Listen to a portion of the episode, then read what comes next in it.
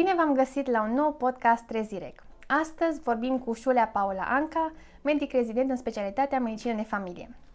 Bună, Anca, mulțumim că ai acceptat invitația noastră. Bună, Meșe, mă bucur foarte mult pentru invitație, vă mulțumesc și vă felicit pentru inițiativa asta atât de, de, de frumoasă și cu siguranță foarte utilă pentru multe, multe persoane. Îți mulțumim foarte mult! Spune-ne, pentru început, mai multe detalii despre tine. Spune-ne în ce an ești rezident și unde lucrezi. Sunt rezident în anul 4 pe specialitate medicină de familie și momentan sunt angajată la Spitalul Județean de Urgență din Târgu Mureș. În perioada rezidențiatului suntem angajați în Spitalului de Urgență, după care uh, fiecare ne preluăm un cabinet, care de cele mai multe ori, în majoritatea cazurilor, este un cabinet privat. Uh, cred că toată lumea are așa o idee în mare despre ce este medicina de familie. Uh, cred că toți oamenii știu că este medicul la care trebuie să te, angaj- să te uh, adresezi prima dată când uh, ai o problemă. Spune-ne tu mai exact ce presupune această specialitate. Așa este. În primul rând ar trebui să ne adresăm medicului de familie pentru foarte multe patologii, pentru o patologie destul de vastă. Uh, nu toată lumea știe acest da. lucru, da? și foarte multă lume pornește de la ideea că medicul de familie este un medic la care te duci atunci când ai nevoie de o adeverință, de un concediu medical, de o rețetă, uh, ceea ce până uh, nu de mult, în urmă cu câțiva ani, cre- aveam și eu cam aceeași impresie, da? și eu credeam cam același lucru. Ulterior, în cadrul facultății, uh, am avut stagiu de medicină de familie și într-o uh, practică de vară am fost și într-un cabinet de medicină de familie și atunci am descoperit ce înseamnă cu adevărat medicina de familie. Ceea ce nu știam înainte. Nu eram familiarizată cu acest domeniu și chiar nu știam ce, cu ce se ocupă într-adevăr un, un medic de familie. Și atunci am avut surpriza să văd cât de multe lucruri face medicul de familie și să încep să îndrăgesc această specialitate și ulterior să iau în considerare la, la rezidențiat. Și îmi place tot timpul atunci când vorbesc despre medicina de familie să, să spun uh, faptul că medicul de familie este acel medic care într-adevăr se ocupă de toată familia. Pornim de la femeile însărcinate, da, și ajungem până la vârstnici. Și uh, mi se pare așa o specialitate în care cu siguranță nu, nu ai timp să te plictisești și cu siguranță ai diferite cazuri în fiecare zi la cabinet, uh, repet, de la femeile gravide, copilaj, bebeluși, sugari, uh, copii mai mari până la, până la vârstnici. Ca să înțelegem mai bine uh, ce este această specialitate, dacă ai putea să ne povestești cum arată o zi din viața ta acum când mergi la spital. Da, deci la spital, uh, medicul, specialitatea de, în timpul rezidențiatului de medicină de familie, în cei patru ani, doi ani de acces pe partea de cabinet și în ceilalți doi ani treci prin diferite stagii pe la diferite specialități. În uh, partea de spital, da, suntem exact ca și ceilalți rezidenți de diferite specialități, mergem unde avem stagiu. Stagiu de cardiologie, de interne, trecem prin foarte multe specialități, pentru că patologia este vastă. Dermatologie, medicină de urgență, unde am avut așa o surpriză plăcută să văd că, într-adevăr, zona galbenă și zona verde sunt niște zone în care vin pacienți care, cu siguranță, dacă se adresau înainte medicului de familie, o foarte mare parte din patologia lor, din problema lor s-ar fi, s-ar fi rezolvat doar la cabinetul medicului de familie. De aceea auzim de foarte multe ori că serviciul de urgență este supraaglomerat și pentru că vin multe, multe patologii care se pot rezolva în ambulator și așa și este. Deci la în stadiul de, de medicină de urgență mă simțeam așa ca și la mine acasă, oarecum, da? Simțeam că uh, sunt aceleași cazuri pe care avem și noi la cabinet, doar că sigur aveam posibilitatea de a le rezolva mult mai repede. Da? Dacă aveam un pacient la care trebuia să facem o radiografie pulmonară, da, mult mai repede puteam să facem radiografia pulmonară sau niște analize de laborator, uh, de exemplu. Uh, mai avem și stagiu de diabetologie, stagiu de endocrinologie, stagiu de pediatrie, un stagiu foarte, un stagiu de 5 luni de pediatrie unde învățăm foarte multe lucruri. Lucrăm de fiecare dată și în ambulator și în cadrul clinicii, da, deși pe secție, ceea ce contează foarte mult pentru noi, pentru uh, că în ambulator cazurile care vin seamănă foarte mult cu uh, cazurile care vin la, la cabinet. Și uh, cred că este foarte important pentru rezidenții de medicină de familie, în specialitățile în care merg, dacă există și ambulator și există cam peste tot, să vadă mai multe cazuri în ambulator de, decât uh, pe secție. Cred că asta e foarte important. Uh, mai avem stagiul de oncologie. Uh, Chiar avem foarte multe stagii în care învățăm foarte multe lucruri care ulterior pe noi la cabinet ne ajută cu pacienții. Pentru că noi avem un pacient, să spunem, de la naștere. Avem un copilaș, da, care se naște, vine acasă după 2, 3, 4 zile, noi trebuie să mergem la vizita la domiciliu, unde facem anumite măsurători, examinăm copilașul, uh, se măsoară perimetrii cranian, toracic, greutate, vedem mama, da, lăuza, care este starea de sănătate fizică, dar și psihică. Da, este foarte important. În vizita la domiciliu nu mergem doar să facem niște măsurători, să ne facem treaba, să scriem ce avem noi de scris și să plecăm. Este o oportunitate foarte bună pentru a observa cadrul în care uh, a ajuns nou născutul și, nou, și mămica, da, și lăuza. Trebuie să fim atenți la partea de sănătate mentală, da, părți care deocamdată la noi sunt așa oarecum puse mai pe ultimul loc, dar nu... Da nu ni se pare normal, adică noi în cultura noastră că nu ni se pare normal de ce o femeie care tocmai a născut și are un copil să să aibă depresie sau de da. ce să aibă anxietate sau de ce. Noi trebuie să observăm toate aceste lucruri și să încercăm să trimitem mama unde are nevoie când deja pe noi ceva ne depășește pentru a primi ajutor cât mai repede și, și a fi uh, totul cât mai bine. Plus de asta ne uităm în ce condiții este adus nou născutul, cum se alimentează, trebuie să Uh, consiliem mama în vederea alăptării, da? Pentru că foarte multe mămici, înainte pare ușor. O să pun copilul la sână, o să alăptez, nu va avea copilul colic și totul va fi bine. Ei bine, când vin acasă și se lovesc de realitate, văd că, de fapt, toate lucrurile astea care par să fie naturale, de fapt, ne vin mult mai greu. Și la cine trebuie să apeleze? Bineînțeles, la medicul de familie. Și atunci noi, cu această ocazie, cu, cu această vizită la domiciliu, trebuie să vedem foarte multe lucruri. Da, trebuie să dezbrăcăm copilul, să ne uităm din cap până în picioare, dar nu îl consultăm cu body, cu pampers pe el și așa mai departe. Ulterior, uh, o să chemăm nou născutul și mămica la cabinet pentru vaccinurile care vor urma. Și aici la fel, o, cred că am putea să discutăm foarte, foarte mult, încă, însă încep, încerc așa pe scurt să, să, să vă spun povestea.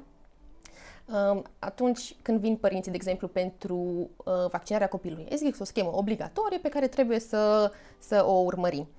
Sigur că de fiecare dată trebuie să examinăm pacientul, dar nu doar, nu știu, ne uităm la fontanelă și întrebăm mama dacă mănâncă copilul, nu are febră și totul este bine. Da? Efectiv trebuie să facem un consult, cap-coadă, din cap până în picioare, un, exact ce, ce ar trebui să facem cu ocazia fiecare vaccinări. În plus de asta, tot medicul de familie ar trebui să fie cel care informează părinții despre vaccinurile opționale. Pentru că există foarte multe vaccinuri care ar fi foarte bine să le facă un copilaș, care sunt opționale și părinții nu au de unde să știe dacă nu au, nu știu, un anumit, un anumit nivel de educație, nu au un anumit cerc de prieteni, de, de undeva să primească niște informații, chiar nu au de unde să știe și asta e rolul medicului de familie. Să spunem că avem un, o lăuză, un copil la care totul este bine, totul este în regulă. Noi trebuie să fim pe lângă starea de sănătate, să fim atenți la poziția copilului, la felul în care este alăptat, cum crește, cum se dezvoltă, uh, dacă are o greutate prea mică, dacă are o greutate prea mare. Trebuie să fim atenți la toate lucrurile acestea. Cum calcă copilul când începe să umble. Uh, de foarte multe ori avem, de exemplu, părinți, da? Îi avem în grupul de, uh, de pe Facebook, în, vedem, postează diferite poze cu copilașii, uh, video și așa mai departe, de unde, fără să îi vedem înainte la un consult, vedem că ceva nu este în regulă și, de exemplu, putem să le spunem părinților ulterior când îi vedem că mm-hmm. haideți un pic până la cabinet, haideți să vedem ceva, haideți să... Deci, uh, întâlnirile în primii doi ani de viață ai unui copil cu medicul de familie sunt foarte, foarte dese. Inițial o dată pe lună, după aceea de două ori pe lună, plus la ocazia fiecărei, va, uh, fiecărui vaccin, deci chiar putem să urmărim copilul îndeaproape. Sigur că acel copil va crește, va ajunge în colectivitate, din nou va veni la medicul de familie din cauza anumitor viroze, varicelă, diferite infecții sau diferite patologii care le aduc din nou la medicul de familie. Ocazie uh, cu care de fiecare dată vom examina și vom, uh, vom, uh, vom ajuta copilul cu tot ceea ce are nevoie. Crește copilul, trece de perioada de grădiniță, da, va începe școala. Aici urmează partea în care știm că trebuie să mergem la medicul de familie, să luăm adeverință și așa mai departe. Lucruri pe care multă lume crede că uh, doar pentru asta sunt medici de familie sau doar cu asta se ocupă medici de familie, dar însă este un drum foarte lung. Acea adeverință e o foarte mică parte pentru care uh, uh, lumea se adresează medicului de familie. Și uh, de obicei copilașii sunt sănătoși, uh, totul merge bine, sigur că avem și anumite patologii. Din nefericire, orice vizită la medicul specialist este urmată de o scrisoare medicală și de ne- niște recomandări. Și de obicei medicul, de, uh, medicul specialist recomandă dispensarizarea prin medicul de familie, da? adică urmărirea ulterioară a pacientului de către medicul de familie și în cazul în care din nou este nevoie unui medic uh, specialist, noi să-l trimitem din nou când, când este nevoie. Uh, ajung copii, adolescenți, se înscriu la facultate din nou, adeverințe și așa mai departe și uh, ajung să meargă la facultate, ajung să se angajeze. De obicei, perioada după ce termină cu vaccinările, după ce termină cu colectivitățile, o perioadă destul de lungă în care medicul de familie nu se prea mai întâlnește cu tânărul, cu adolescentul, deși ar trebui toată lumea să vină cel puțin o dată pe an la medicul de familie pentru acea monitorizare anuală, uh-huh. pentru niște, pentru recomandarea unor analize anuale pe care trebuie să le facă toată lumea și are dreptul toată lumea și sunt gratuite cu bilete de trimitere de la medicul de familie, lucruri pe care oamenii nu îl știu, mai ales tinerii, da? Și uh, ar trebui să ne vedem în fiecare an. Nu se întâmplă lucrul ăsta de, la, la toți pacienții, chiar nu se întâmplă lucrul acesta. Unu, nu știu, doi, suntem tineri și suntem sănătoși. Aparent, da? Pentru că chiar dacă suntem tineri, putem să avem foarte multe patologii. Bun. și uh, vin pacienții pentru, nu știu, o adeverință de angajare, motiv, uh, neapărat ocazie cu care noi trebuie să examinăm pacientul, pentru că poate uh, acel tânăr sau nu contează adult, vine pentru o deverință de angajare. Este foarte greșit din punctul meu de vedere să dăm acea deverință fără un consult și fără o discuție cu pacientul, da? Pentru că dintr-o simplă discuție putem să aflăm atât de multe lucruri și putem să ne orientăm spre anumite patologii. Pacientul, el este pacient, da? Dacă nu are cunoștințe medicale, nu are de unde să știe că poate să aibă o patologie lui, se pare că totul este în regulă. Dar noi trebuie să punem niște întrebări, măcar niște întrebări de bază, niște întrebări simple și să facem un examen obiectiv rapid, cât cât ne permite nouă cabinetul nostru. Ar fi foarte important, pentru că nu se știe când ne mai întâlnim cu acel pacient. Poate o să ne mai întâlnim peste 5 ani, când vine la noi după ce a fost în serviciu de urgență pentru că a avut, nu știu, un episod de pierdere a cunoștinței. Da? Și dacă am fi examinat noi pacientul, poate că n-ar fi ajuns în acel, în acel punct. Da? Vin pacienții și le măsurăm o tensiune, o, o, un gest banal, să măsurăm o tensiune arterială. Da? Ceea ce știu și studentul de, de anul nu știe să măsoare o, o, o tensiune arterială și vedem că are o tensiune prea mare.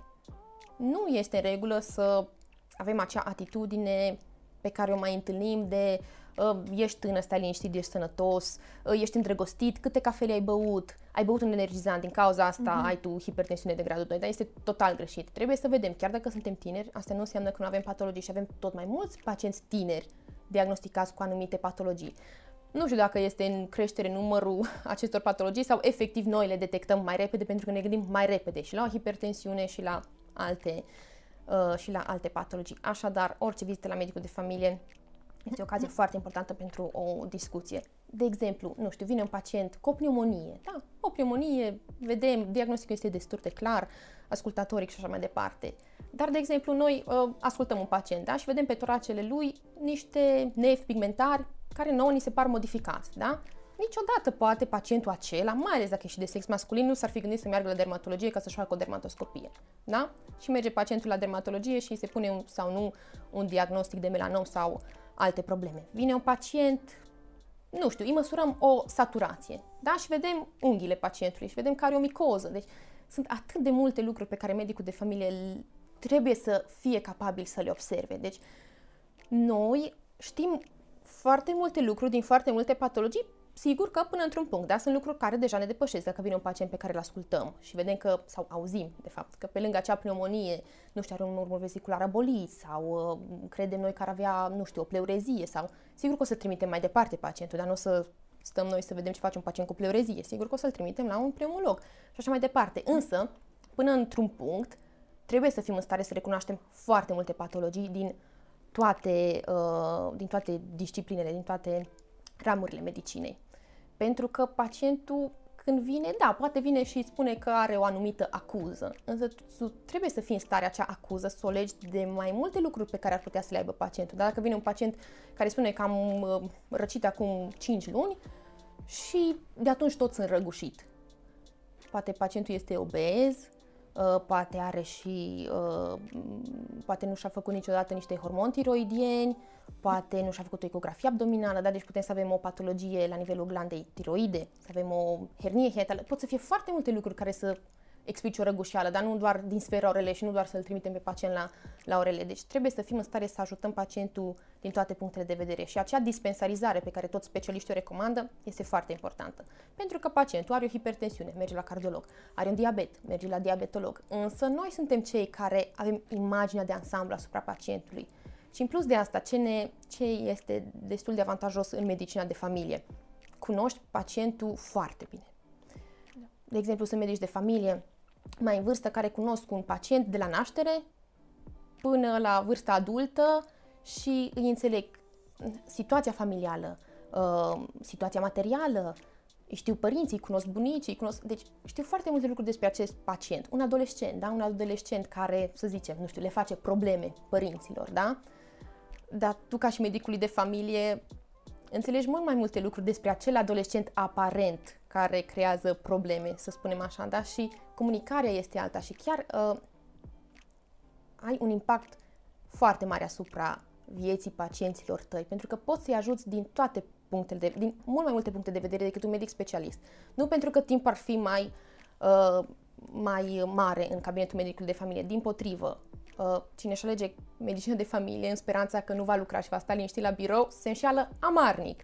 Pentru că fluxul de pacienți în fiecare zi este foarte mare. Deci te întâlnești zilnic cu zeci de pacienți, fiecare pentru o altă patologie. O pneumonie, o infecție urinară, un consult, o rețetă cronică, un copilaj la vaccinat, o lăuză, o gravidă. Deci foarte, foarte, treci foarte repede de la o patologie la alta. De aceea este bine ca o medie de familie să încerce să structureze un pic programul. De exemplu, nu știu, să aleagă o zi în care poate să vaccineze copiii sănătoși și să încerce în acea zi să facă cât mai mult din, din uh, acest lucru. Pentru că este și complicat și este greu uneori să treci de la o patologie la alta. Acum să vorbești cu un pacient cronic, hipertensiv, diabetic și cu, nu știu, nefropatie, după care să mergi să consulți un copilaj de o lună și să-i administrezi un vaccin și după care să te duci la o vizită la domiciliu la un pacient imobilizat cu AVC sau... Treci destul... Da. Nu este așa de ușor să treci de la o patologie la alta, pentru că trebuie să te concentrezi și trebuie să te gândești la fiecare pacient în parte ce îi recomand și ce nu îi recomand. Sunt foarte mulți pacienți cu alergii medicamentoase, cu alergii alimentare. Mm, pacienții vin și cer foarte multe sfaturi medicului de familie, da? Deci nu vin doar pentru o uh, anumită patologie, nu vin doar să-i recomand un antihipertensiv. Vin să te întrebe și de nu știu, ce au voie să mănânce în tratamentul oncologic sau ce au voie să mănânce pe perioada chimioterapiei sau ce, uh, ce, ce înseamnă alergia la proteinele din lapte. Foarte multe lucruri pe care tu trebuie să știi să le, să le explici pacienților. Cred că există o categorie de oameni care privesc cumva cu o ușoară superficialitate această da. specialitate, da. dar cred că începem să ne dăm seama din ce în ce mai mult uh, cât de importantă este medicina de familie Exact așa cum ai povestit și tu, că dintr-o vizită banală, Corect, să spunem, da. poți să observi ceva la pacient care să-i schimbe viața. Așa este. Le, îmi place și le, să le spun studenților, orice specialitate v-ați alege, o să salvați viețile oamenilor, pentru că de asta face medicina până la urmă. Dar să nu credeți că doar acel neurochirurg care uh, extirpă o metastază de la nivel cerebral, ceea ce este spectaculos, salvează viața pacientului. Da. Deci nu, ca să salvezi viața pacientului, nu trebuie neapărat să fii doar neurochirurg. Gândește-te și dacă ești medicul de familie al unui pacient care știi că a lucrat într-un mediu toxic 25 de ani, fumător, nefumător, nu contează, și te gândești când vine la tine pentru adeverință de reangajare sau pentru ce vine, să-l trimiți să-și facă o radiografie pulmonară și să descoperi un cancer în stadiu incipient. Sau vine o pacientă care nu a fost la medicul ginecolog de foarte mult timp sau are un VSH crescut, uh, nu știu, constant sau ceva nu, vezi un sumar de urină modificat, da. ceva nu e regulă și o trimiți și insisti, trebuie neapărat să mergeți la un consult ginecologic, da?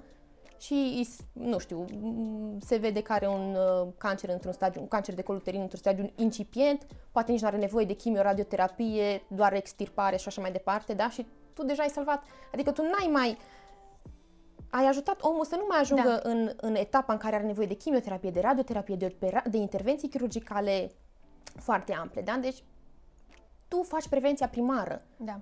Tu faci, ar trebui să ajuți atât de mult oameni și atât de multe lucruri. Efectiv nu se ajunge programul de la cabinet dacă ai stat cu fiecare pacient o oră să discuți, să consulți din cap până în picioare, să, să faci această prevenție primară, care e cea mai importantă. Deci prevenția primară este tot un medicinal de familie. Asta face medicul de familie în primul rând, prevenția primară. Și când faci prevenția primară de la gravidă, nou născut, până la vârstnic, ai de lucru, adică nu, nu te plictisești cu siguranță. Și înțeleg pe cei care credeau sau cred că medicina de familie este ceva superficial, pentru că și eu, la rândul meu, când eram da. studentă, asta credeam. Dacă cineva m-ar fi întrebat în anul 3 ce specialitate vrei sau mi-ar fi spus cineva că o să zi medicină de familie, aș fi râs maxim, pentru că eu vreau să mă fac chirurg, generalist, după aia multe altele, da. până ce într-un final să-mi dau seama că mi-ar place medicina de familie. Uh, așa cum spuneai, uh, tu ca și medic de familie ai ocazia sau trebuie să vezi pacientul de când se naște și până, da. să zicem, ajunge în pensie și trebuie să vezi tot felul de patologii din toate sferele. În plus de asta, trebuie să fii și consilierul pacientului, exact. să fii atent la sănătatea mentală. Uh, pare că trebuie să știți și sunt convinsă că trebuie să știți foarte multe din toate specialitățile. Da. Cât de mult uh, trebuie să studiezi, uh, atât la spital cât și pe cont propriu, ca să poți să fii un medic de familie bun. Eu cred că trebuie să studiezi foarte mult, pentru că patologiile sunt foarte vaste și sigur că uh, tu poți să ajuți pacientul doar până într-un punct, însă tu trebuie să știi puțin mai departe ca să-ți dai seama că acel pacient da. uh, nu mai are nevoie doar de tine și mai are nevoie și de altcineva. Și nu trebuie să fii uh, ambițios în sensul că uh, rezolvi eu patologia asta, rezolvi eu patologia asta, dar când, medic, când pacientul are nevoie de un specialist, trebuie să-l trimiți la specialist, da? adică nu, nu trimitem nici atât de ușor, dar pentru orice, nu știu, o durere la nivelul urechii, poftim trimiterea la orele și du-te și vezi, da? adică pacient, uh, medicul de familie are otoscop, poate să aibă și dermatoscop, sigur că vedem niște leziuni, ridicăm o anumită suspiciune și vom trimite la specialist pentru diagnosticul final. Sigur că da, însă medicul de familie poate să facă ecografii abdominale, poate să facă această competență, poate să-și doteze foarte mult cabinetului de medicină de familie. Cu cât un cabinet de medicină de familie este dotat cu mai multe dis, uh, dispozitive, cu atât putem să ne ajutăm pacienții mai mult, da? Putem să avem EKG și mm, ar trebui un cabinet de medicină de familie să aibă cel puțin un aparat EKG, da? Acea monitorizare Holter, BPM de tensiune pe 24 de ore, toate acestea le poate face medicul de familie, o spirometrie, o măsurare a indicelui gleznă-braz, da? adică nu trebuie să meargă pacientul la cardiolog și cardiologul să-l trimită la investigație de laborator, la o radiografie da. toracică, la o ecografie abdominală, să-i pună un aparat de tensiune pe 24 de ore. Adică toate aceste lucruri le poate face medicul de familie și trebuie să le facă. Și atunci când pacientul merge la specialist, deja să meargă cu majoritatea investigațiilor făcute sau cu cât mai multe, dar nu trebuie să pierdem timp pentru pacient, da? Pacientul trebuie să uh, aibă acces cât mai repede la aceste servicii medicale care pot fi oferite de către medicul de familie. Vedem în, în afara țării, da? Cât de greu treci de medicul de familie. Da. Medicul de familie face foarte multe investigații. Poți să ai, nu știu, un aparat, de exemplu, pentru detectarea infecțiilor urinare, să spunem, dar să facem repede un sumar de urină, să vedem pacientul are nitriți, nu are nitriți, are leucocite, nu are leucocite. Putem să măsurăm uh, INR-ul pacientului, nu mai vorbim, uh, glicemia și așa mai departe, adică nu trebuie, mai ales dacă suntem în mediul rural. Este foarte complicat pentru pacient care are tratament anticoagulant să meargă câțiva zeci de kilometri până în laborator în fiecare lună ca să-și măsoare INR-ul. Da? E da. E atât de complicat pentru acel pacient, da? Costurile cât sunt de mari, ca să mergi zeci de kilometri să măsori NR, dacă ești vârstnic, dacă nu te poți mobiliza bine sau ești uh, imobilizabil, da? Și atunci medicul de familie chiar poate să facă toate aceste lucruri și cât de bine ar fi să avem cabinete atât de, do- de bine dotate. Din fericire vin generații tot mai tinere și mai implicate și uh, se fac tot mai multe modificări și la nivel de minister, de casă de asigurări și așa mai departe, pentru ca medicii de familie să, să poată să-și doteze cât mai bine cabinetele de medicină de familie. Înțeleg că medicul de familie este uh, sau poate să fie cel mai mare uh, sprijin al pacientului, da. dar și că este un sprijin foarte mare pentru colegii de pe alte specialități. Așa este.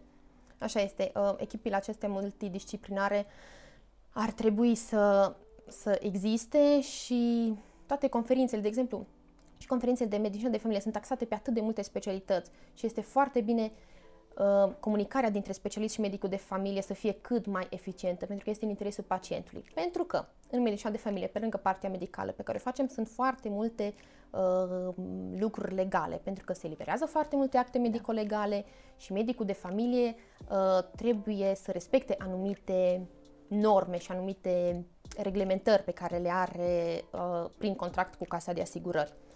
Și atunci, de exemplu, sunt anumite uh, medicamente care nu pot fi inițiate de către medicul de familie, chiar dacă ar vrea, chiar dacă ar putea, deci nu, nu este legal să inițiezi un anumit tratament. Și atunci, uh, trimiți pacientul la medicul specialist, medicul specialist face consultul, scrie scrisoarea medicală și trebuie să termine actul medical printr-o anumită rețetă și printr-o anumită recomandare. recomandare. De exemplu, recomand medicamentul X pe o perioadă de 12 luni, gramajul și cât de, cât de mult poate să, poate să ia uh, pacientul acest medicament și trebuie să inițieze în multe uh, medicamente, trebuie să inițieze medicul specialist prima rețetă, pentru că altfel medicul de familie nu poate să facă acest lucru. Și vin pacienții, la care, de exemplu, nu li s-a inițiat rețeta.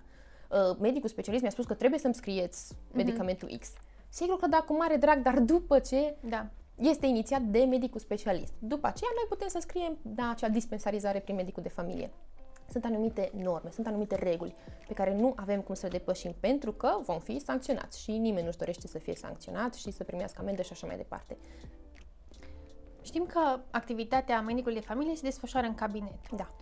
Dacă ai putea să ne explici mai exact uh, cum se ajunge la a practica într-un cabinet, cum se preiau pacienții. Da. Uh, în perioada rezidențiatului, care acum este de 4 ani, de medicină de familie, sigur că te gândești, da? Voi termina cei 4 ani de, de rezidențiat, ce voi face? Și um, medicii care se pensionează de obicei sau nu știu, au o anumită problemă de sănătate sau din anumite motive vor să renunțe la praxisul pe care l-au sau să-și angajeze un medic de familie, efectiv trebuie să pună un anunț la casa de asigurări, cred că și la colegiul medicilor din orașul respectiv, vând praxis sau angajez medic de familie, înainte cu câteva luni bune, poate chiar uh-huh. aproximativ un an de a face acest pas și medicii interesați vor vedea, vor vedea acel anunț și uh, fiind un cabinet privat, efectiv se face trecerea da? de la un medic la altul. Sigur că se impun anumite prețuri, da? se vinde un spațiu, se vând niște echipamente și uh, această trecere se va face în câteva luni, durează câteva luni. Sunt foarte multe acte care trebuie făcute uh, împreună cu casa de asigurări și, și așa mai departe. Cam câteva luni durează preluarea unui cabinet. Ar fi foarte bine înainte pentru pacienți, da? pentru că pacienții să nu aibă un șoc, dar deci efectiv luna asta mă duc la medicul meu de familie și în următoare da. când mă duc este altcineva. Nu ar trebui așa să fie, ar trebui măcar un an înainte sau să lucreze împreună cei doi medici, medicul care da. uh, vrea să predea cabinetul și cel care vrea să-l preia, pentru ca pacienții să se familiarizeze cu nou medic și să prindă încredere în el, pentru că pacienții, am observat și mă bucură lucrul ăsta, au foarte mare încredere în medicul lor de familie. Majoritatea dintre ei, foarte mare încredere. Deci, la începutul rezidențiatului, când mergeam la stagiu și vedeam cât de multe lucruri vin pacienții și își întreabă medicul de familie și cât încredere au în el și unii ar fi în stare dacă medicul de familie le spune că medicamentul ăsta um, prescris de specialist nu este în regulă, e altul, să ia Am altul. Încredere. Da, deci chiar au foarte multă încredere în medicul lor de familie, mai ales pacienții vârstnici, dar și tinerii, mai ales dacă e un medic bun. Și atunci așa ar trebui trecerea să se facă puțin mai lent pentru pacienți, ca să prindă încredere în medicul, uh, nou și să, să se adreseze lui cu încredere, pentru că pacienții vin cu diferite probleme personale de foarte multe ori, da? Nu știu, avem o, să spunem, o pacientă foarte stresată, foarte anxioasă, dar ne spune problemele pe care le are acasă, în familie și așa mai departe, pentru ca noi să putem să ajutăm cât de mult putem, da? Deci nu se deschide atât de ușor oricărui nou venit. Da. Acum când programul tău se desfășoară în spital, da. Dacă ai putea să ne spui cum arată programul tău, dacă există, da, da. dacă există gărzi sau urgențe. În contractul pe de medicină de familie, uh, ni se specifică zero gărzi, adică uh-huh. medicii rezidenți de medicină de familie nu ar trebui să facă gărzi. Însă facem peste tot gărzi unde este nevoie, pentru că în gărzi înveți foarte multe lucruri. Și nu prea sunt secții unde să nu faci, unde să nu faci gărzi. Și uh, înveți foarte multe pentru că pacienții vin cu multe cazuri acute, pacienții cronici pe care îi ai tu în, la spital, da, se acutizează din diferite motive, fac edeme pulmonare acute și multe alte patologii, infarcte, miocardice, AVC-uri și așa mai departe. Și uh, atunci este foarte important să faci gărzi, deci nu cred că sunt medici rezidenți de medicină de familie în anumite specialități unde se duc, unde se fac gărzi, să nu facă și ei gărzi, cel puțin două gărzi pe lună. și eu când eram medic rezident, bă, când eram, când am avut, acum am doar stagiu de cabinet, mai am doar stagiu de cabinet de făcut, peste tot am făcut gărzi. Și atunci mi-am dat seama că nu, nu, da. nu vreau să fac gărzi toată viața. Nu pentru că nu sunt frumoase gărzile. Veți vedea, gărzile sunt chiar foarte frumoase, sunt atât de pline de adrenalină și de lucruri care îți plac, ești da. tânăr și uh, chiar, chiar îți plac și sunt foarte frumoase. În schimb, nu-mi place uh, oboseala de după gardă. Uh-huh. Deci cele da. două zile de după gardă nu, nu-mi plac. Garda îmi place, este ok, dar cele două zile care urmează după gardă nu, nu sunt pentru mine. Spune-ne dacă există supra-specializări sau competențe pe care un medic da, de familie... sunt foarte multe competențe pe care le poți face. Ecografie abdominală, chiar și ecografie cardiacă poți face de screening, da? Nu știu, ai un pacient după o viroză, tahicardie, mă rog, ce uh, acuzere pacientul tău, dar poți să pui liniștit ecograful, să vezi că are o pericardită, poate să vezi, nu știu, o vegetație de anumită valvă. Sigur că primiți ulterior la medicul cardiolog, da? Nu o să pui tu diagnostic pe ecografia cardiacă, însă poți da. să faci de screening. Ecografia abdominală se poate, trebuie să-ți faci competență. Sunt foarte mulți medici de familie care aleg să facă o altă specialitate și anume pediatrie.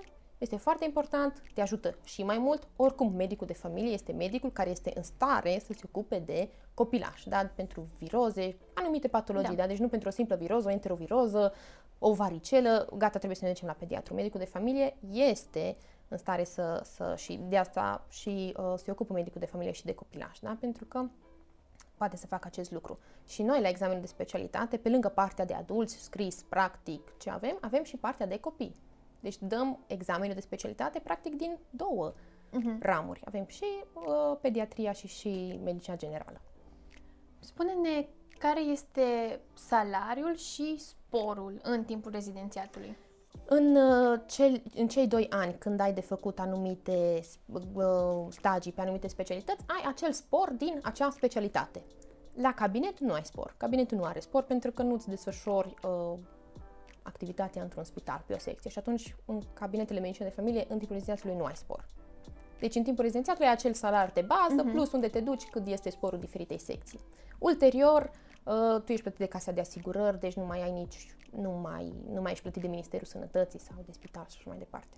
Am vorbit despre salariul în timpul rezidențiatului. Uh, care este salariul în momentul în care uh, ești în propriul tău cabinet? Medicii de familie au un salar destul de bun în funcție de uh, pacienții uh, pe care îi are un medic de familie și în funcție de serviciile cronice, acute, nu contează, serviciile pe care le acordă acelui, acelor pacienți. Deci, odată, medicul de familie este plătit în funcție de numărul de pacienți asigurați, un punct foarte mic, nu știu exact cât, dar cu cât ai mai mulți pacienți, cu atât acea sumă se adună și la sfârșitul lunii sigur că este mai bine și uh, nu în funcție de serviciile pe care le-ai făcut în respectiva lună. La fel, ești plătit. Deci, din practic ai două surse care îți asigură un venit și la sfârșitul lunii, cu siguranță ai un venit satisfăcător, un venit cu care te descurci, să-ți dotezi cabinetul, să ai o rată, să îți întreții familia. Deci chiar medicii de familie consider eu că au un, au un venit destul de bun. Și cu cât îți dotezi cabinetul cu mai multe lucruri, cu cât faci, nu știu, EKG-uri, ABPM-uri, uh, indice gleznă-braț, spirometrii, ecografii, cu atât venitul tău, normal, va fi mai mare. Deci este direct proporționat, uh, proporțional ceea ce vrei tu să faci, cu ceea ce reușești să faci, cu câștigul pe care îl vei avea. Deci cu cât te implici mai mult, cu atât va fi mai bine pentru tine și din punct de vedere financiar. Nu doar din punct de vedere al, nu știu, mulțumirilor din partea pacientului și a satisfacției tale că da. ai ajutat pacientul. Ne-ai povestit despre diferitele investigații care se pot face în cabinet. Da. Ne-ai menționat și că se fac vizite la domiciliu. Da, exact. Deci, uh, de obicei, cabinetele de medicină de familie au un program de 5 ore de cabinet, să spunem, și încă alte 2 ore în fiecare zi de vizite la domiciliu moment în care sigur că tu vei merge la vizite la domiciliu. Am vorbit despre lăuze și despre nou-născuți, dar vor mergem și la anumiți, nu știu, copii cu varicele sau uh, bolnavi cronici, bolnavi imobili, uh, imobilizați care nu se pot deplasa la cabinet. Noi trebuie să mergem și să facem acea vizită la domiciliu, să consultăm pacientul, cu cât avem mai multe lucruri care putem ajuta pacientul, este mai bine pentru el. Dar nu mergem doar cu un stetoskop și cu un tensiometru, mergem cu un EKG portabil, mergem cu uh, un eco portabil, mergem cu un aparat care măsoară indicele gleznă-braz, deci putem să ajutăm foarte mult pacientul și la domiciliu. Repet, cu cât avem mai, mai multe lucruri cu care ne putem dota noi echipamentul. Plus de asta, de exemplu, avem un pacient care decedează la domiciliu. Medicul de familie este cel care merge să constate decesul. Dacă pacientul nu decedează în spital și decedează la domiciliu, cineva trebuie să constate decesul și acel medic este medicul de familie care trebuie neapărat să meargă și să examineze bolnavul care a decedat, da? pentru că chiar dacă e un bolnav cronic și ne sună familia că a decedat pacientul, nu mergem doar și constatăm, ok, nu respiră, nu are și uh, constatăm decesul. Dar este foarte important să vedem pacientul să nu aibă anumite semne de violență sau... Deci lucrurile pe care medicul de familie le face chiar trebuie să, să, să aibă foarte mare grijă la tot ceea ce face. Deci chiar urmăriți pacienții din prima și până în ultima exact. zi. Exact. Și cred că lucrul ăsta îți aduce multe satisfacții. Mm-hmm. Sigur că când am experiența de a vedea un copil nou născut care vine pentru adeverință și merge la facultate sau vine pentru certificatul uh, de dinainte de a se căsători. Da? Uh, dar cred că este ceva foarte frumos. Știm că fiecare început este mai dificil, sau poate. Da. Spune-ne cum a fost uh, prima ta zi în rezidențiat și primul tău an uh, foarte greu și foarte frumos și cred că în prima an am învățat cele, cele mai multe lucruri și, și atunci când vin studenții și mă întreabă cum o să ne descurcăm, că acum suntem studenți și anul viitor suntem da. rezidenți, tot timpul le spun că o să o să fiți atât de surprinși de voi înși vă, cât de multe lucruri o să învățați în primele luni de rezidenția și în primul an de rezidenția, nu o să vă mai recunoașteți.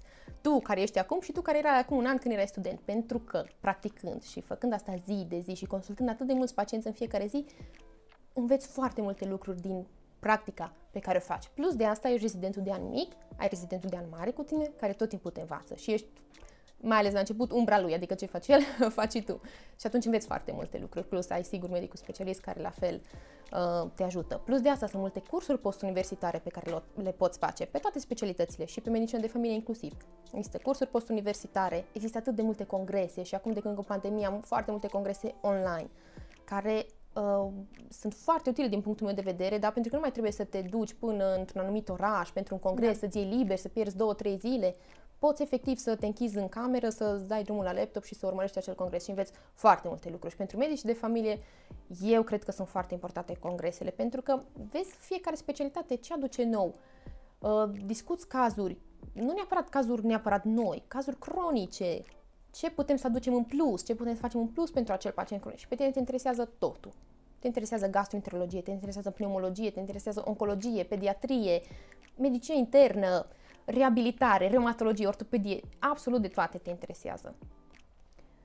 Spune-ne uh, posibilitățile de angajare după ce se termină rezidențiatul, dacă se limitează doar la cabinet sau există oportunități și în sistem de stat? Da, cred că posibilitățile sunt foarte multe. Deci, chiar cred că uh, medicii rezidenți de medicină de familie au uh, cea mai, nu știu, nu neapărat să spun cea mai mare posibilitate între toate specialitățile, dar cu siguranță fiecare își găsește locul lui, pentru că sunt foarte mulți uh, medici care se pensionează, sunt foarte multe praxisuri care urmează să, să rămână fără medici de familie și medicina de familie este foarte căutată, este imposibil să nu-ți găsești un, un cabinet de medicină, de medicină de familie. Este foarte... Poți să fii liniștit că vei avea un loc de muncă. Lucru care a fost foarte important și pentru mine în momentul în care mi-am ales medicina de familie. Uh, țin minte că eram la repartiție, eram foarte supărată pentru că nu știam ce să-mi aleg, în sensul că, bine, la început vreau să fac chirurg generalist.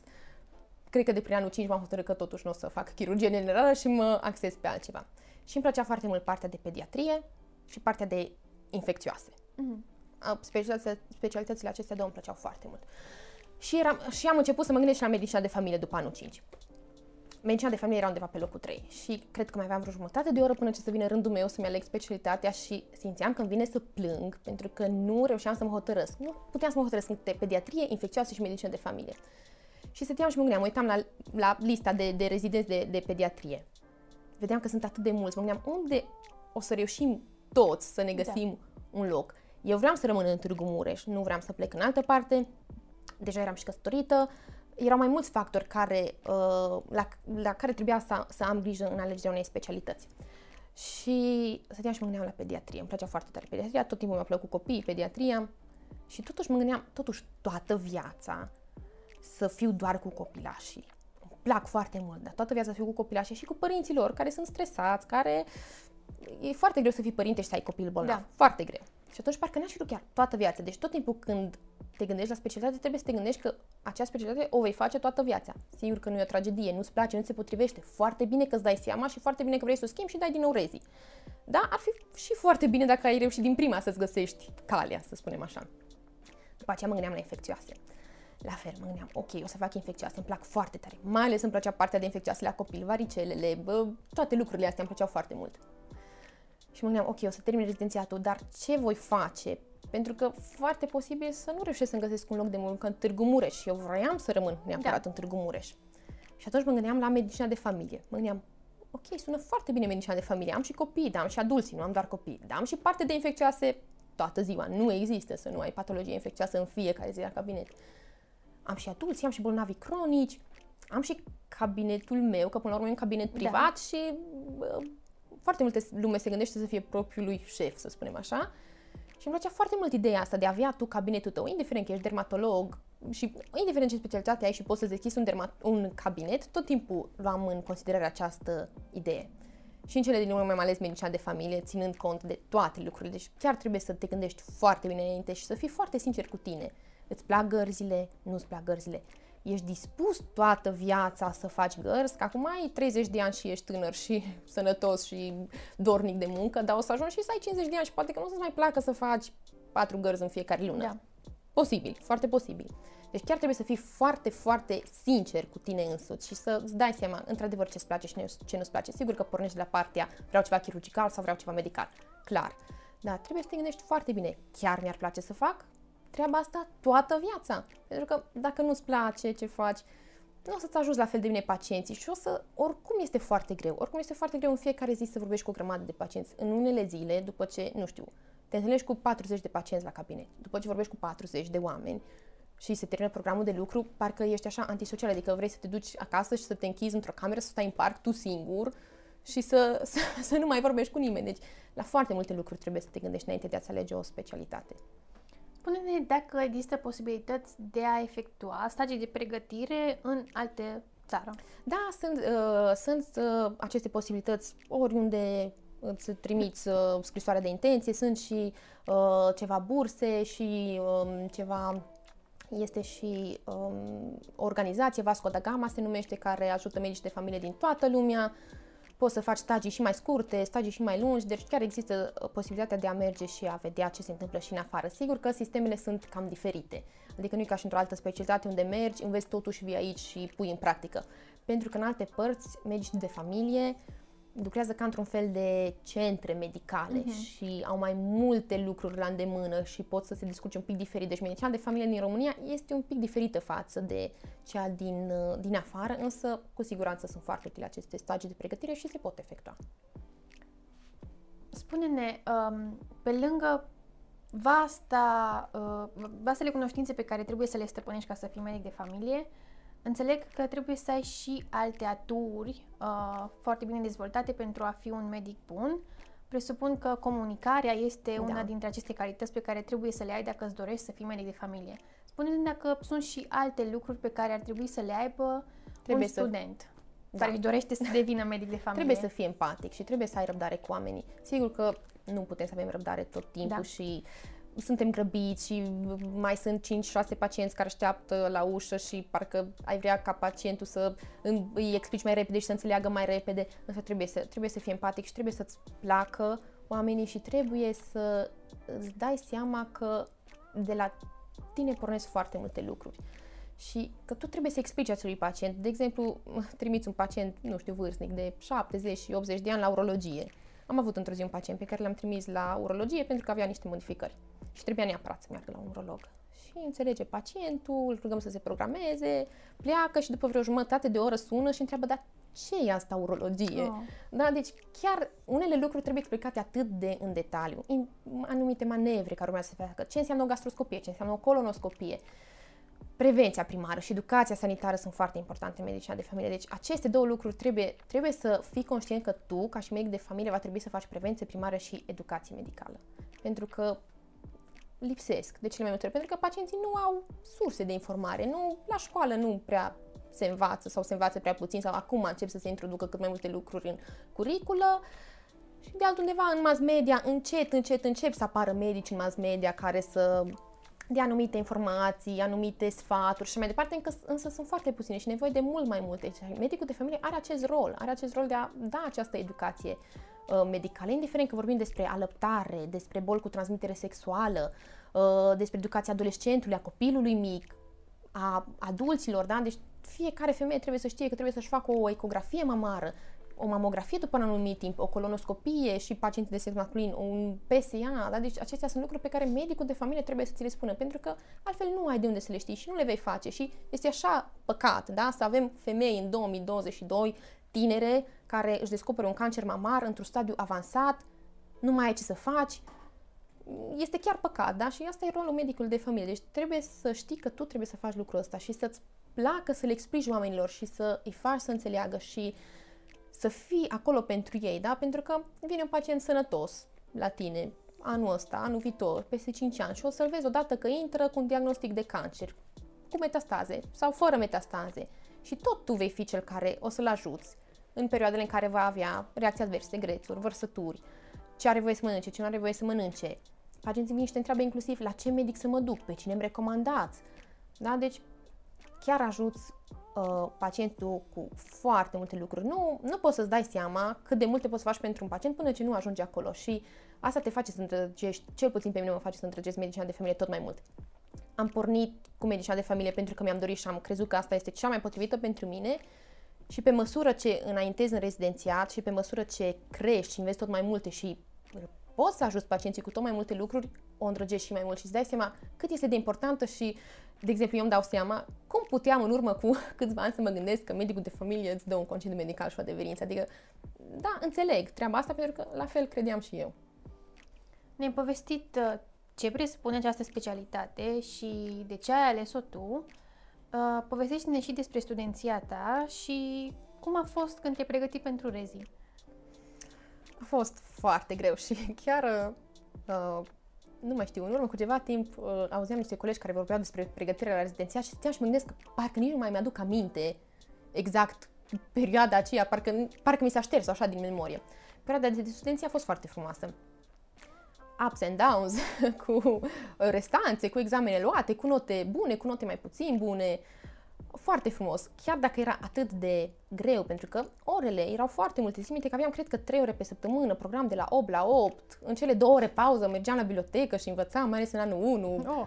Stăteam acolo cu atlasele, cu toate îmi plăcea anatomia și atunci am zis, gata, eu vreau să mă fac chirurg și eram cu chirurgia sus și tare, eu vreau să mă fac chirurg, vreau să mă fac chirurg și cui nu-i convine să știe că eu vreau să mă fac chirurg și asta este.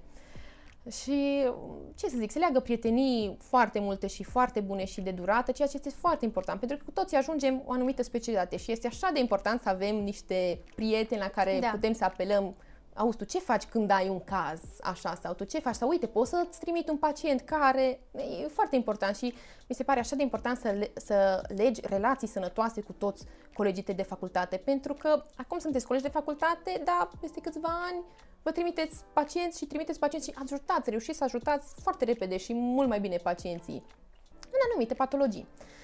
Uh, iar despre învățatul la rezidențiat, țin minte că a fost greu și lung și nu se mai termina. Cu program de învățat am început cu scheme, mie îmi plac detaliile, da. schemele colorate, stați și vizualizat uh, anumite, nu știu, video pe YouTube în care nu știu cine îți explică nu știu ce și desenat celula și am făcut lucrul ăsta mult timp din pregătirea pentru rezidențiat și la un moment dat mi-am dat seama că nu mai merge așa, mult prea mult timp îmi pierd și nu mai are rost să stau să nu reușesc să termin dacă nu, nu avansez puțin mai repede. Și atunci am început să învăț mai repede, să nu mai stau să fac atât de multe notițe. Fiecare trebuie să-și găsească propriul stil. Mm. Eu am stilul acela în care trebuie să stau și să scriu de da, mână. Și eu. Am învățat ceva, să fac notiță, să colorez, uh, culoarea roz este pentru cei mai important, galben pentru cei mai puțin important, albastru ai grijă, mov, nu știu ce.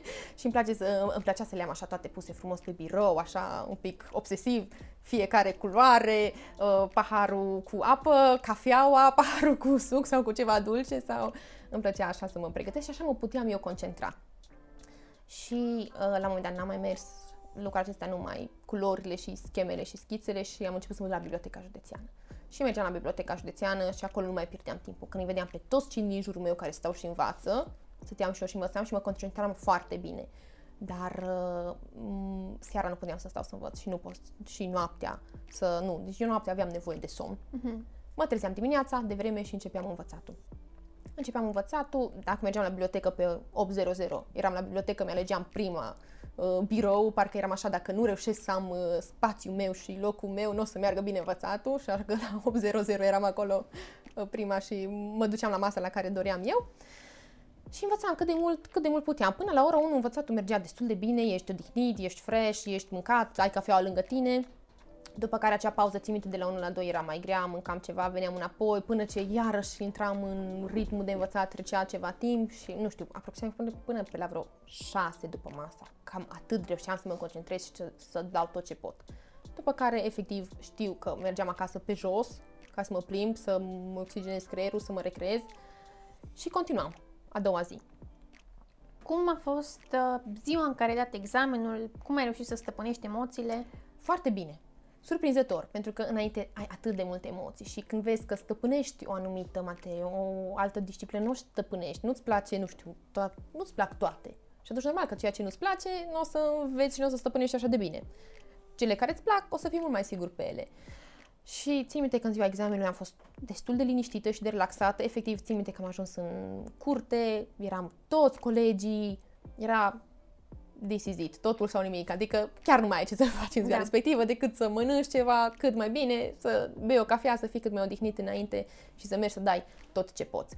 Și țin minte că era, a fost așa o experiență uh, destul de, de grea în sensul că îi vezi pe ceilalți, unul mai stresat, unul mai liniștit, unul care vine să plângă, un alt coleg care, nu știu, îi se face rău, uh-huh. toată lumea merge și alege locul, locul erau acele scaune cu măsuța aceea mică, nu ai o grămadă de hârtii, una îți cade, pixul, da. destul de incomod. Dar în momentul în care începi, după ce te-ai așezat și când efectiv începi să, să înveți, cel puțin pe mine m-au lăsat emoțiile și m-am concentrat strict pe ce am avut de făcut. Am dat tot ce am putut, timpul trece foarte repede, chiar dacă sunt câteva ore la dispoziție, foarte repede trece timpul. Deci îți ridici ochii, te uiți la ceas și vezi că a trecut o oră și a mai trecut o jumătate de oră și a mai trecut 40 de minute. Uh, mi-am lăsat ultimul timp pentru buline, în cazul în care greșesc ceva, să am timp, pentru că îți ia foarte mult să faci toate bulinele și chiar trebuie să fii atent să le faci cât mai bine, da, ca să se corecteze cât mai bine lucrarea. Și după aceea vine cea mai emoționantă parte în care aștept să vină rândul tău și să mergi să ți se corecteze lucrarea. Și era așa un wow, atât de repede primim răspunsul, gata, acum se termină tot, adică au trecut cei șase ani, au trecut, da. nu știu, șase luni, opt luni, zece luni, fiecare cu cât s-a apucat de învățat înainte, mai puțin, mai mult. Și aici se termină tot, adică chiar trebuie să faci ce poți și să dai tot ce poți, pentru că asta este, viitorul tău contează uh, în funcție de rezultatul pe care, pe care îl obții la acest examen. Care, până la urmă, nu tot, adică o să vedeți. Este foarte important să înveți cât mai multe în, în facultate, pentru că după aceea te vor ajuta foarte mult în perioada de rezidențiat. Și foarte important să te gândești foarte bine ce ți se potrivește, pentru că dacă ți se potrivește acea specialitate, mult mai ușor acumulezi informații și mult mai bine te descurci. Pe când dacă, nu știu, îți alegi o specialitate din, din ambiție, în anul 1 i-am promis bunicului meu care a murit că eu voi fi cardiolog și asta vreau să fac neapărat pentru că i-am promis. Nu face asta, gândește foarte bine dacă sigur, sigur, sigur vrei și gândește cum este cel mai bine pentru tine, pentru că tu ești cel care se va duce la serviciu în fiecare zi și tu ești cel care va răspunde de pacienții tăi și de viețile pacienților tăi, pentru că, repet, asta facem, asta face orice medic din orice specialitate. Chiar ai o foarte mare responsabilitate și o foarte mare răspundere și Trebuie să fii conștient de treaba asta. Ce sfaturi le-ai da viitorilor tăi colegi? Abia aștept. Abia aștept viitorii colegi um, și sper să, să, să vină cât mai mulți tineri la medicină de familie. Se, tot timpul se iau locurile de medicină de familie, însă câțiva renunță dintre ei sau merg în localitățile de unde sunt, de domiciliu și normal că fiecare vrea să-și preia un cabinet cât mai aproape de, de casă ca și sfaturi, uh, să învețe să fie ambițioși. Să fie ambițioși și să învețe cât mai multe lucruri din toate specialitățile, să-și facă toate stagiile, pentru că asta contează foarte mult pentru tine și pentru pacienții tăi, pentru că nu o să vină pacientul doar cu patologie cardiovasculară. Dacă îți place cardiologia, foarte bine. Majoritatea pacienților au o patologie cardiovasculară, însă vin cu toate problemele, cu, mm, cu toate problemele de sănătate, vin prima dată la tine și chiar trebuie să știi să-i ajuți și unde vezi că nu poți, nu știi, nu ține de tine, să, să știi să-i trimiți mai departe. Să fie ambițioși și să fie mândri de specialitatea pe care și-au luat-o pentru că vor vedea, o să, o să facă foarte multe lucruri pentru pacienților și, o să, și primești și un feedback foarte rapid. Da? Pentru că tratezi niște lucruri destul de, multe dintre destul de acute și ajuți pacienții în foarte multe feluri și foarte repede primești un răspuns pozitiv din partea lor. Da? Îți scriu după o zi, două, deja mă simt mai bine, oricum tu chem la control peste, în funcție de fiecare patologie, peste câteva zile și așa de frumos când uh, primești un răspuns pozitiv și mă simt mult mai bine după tratamentul ăsta sau uh, mănâncă mult mai bine copilașul după ce mi-ați explicat cum să alăptezi copilul sau uh, după ce mi-ați recomandat un anumit preparat sau sunt foarte bine și lucrurile astea chiar fac să merite totul, ca și în orice altă specialitate, pentru că în orice altă specialitate așa se întâmplă.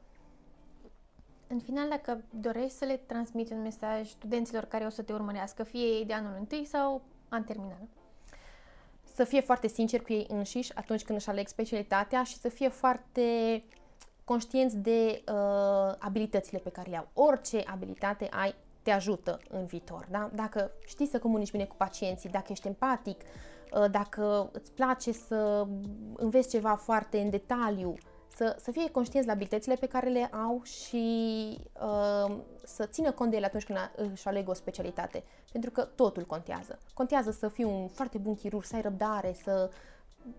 Contează foarte multe lucruri. Deci, ce, ce sfaturi am eu pentru ei? Să învețe cât mai multe lucruri, să profite și de anii studenției pentru că sunt frumoși și trec atât de repede și nu se mai întorc.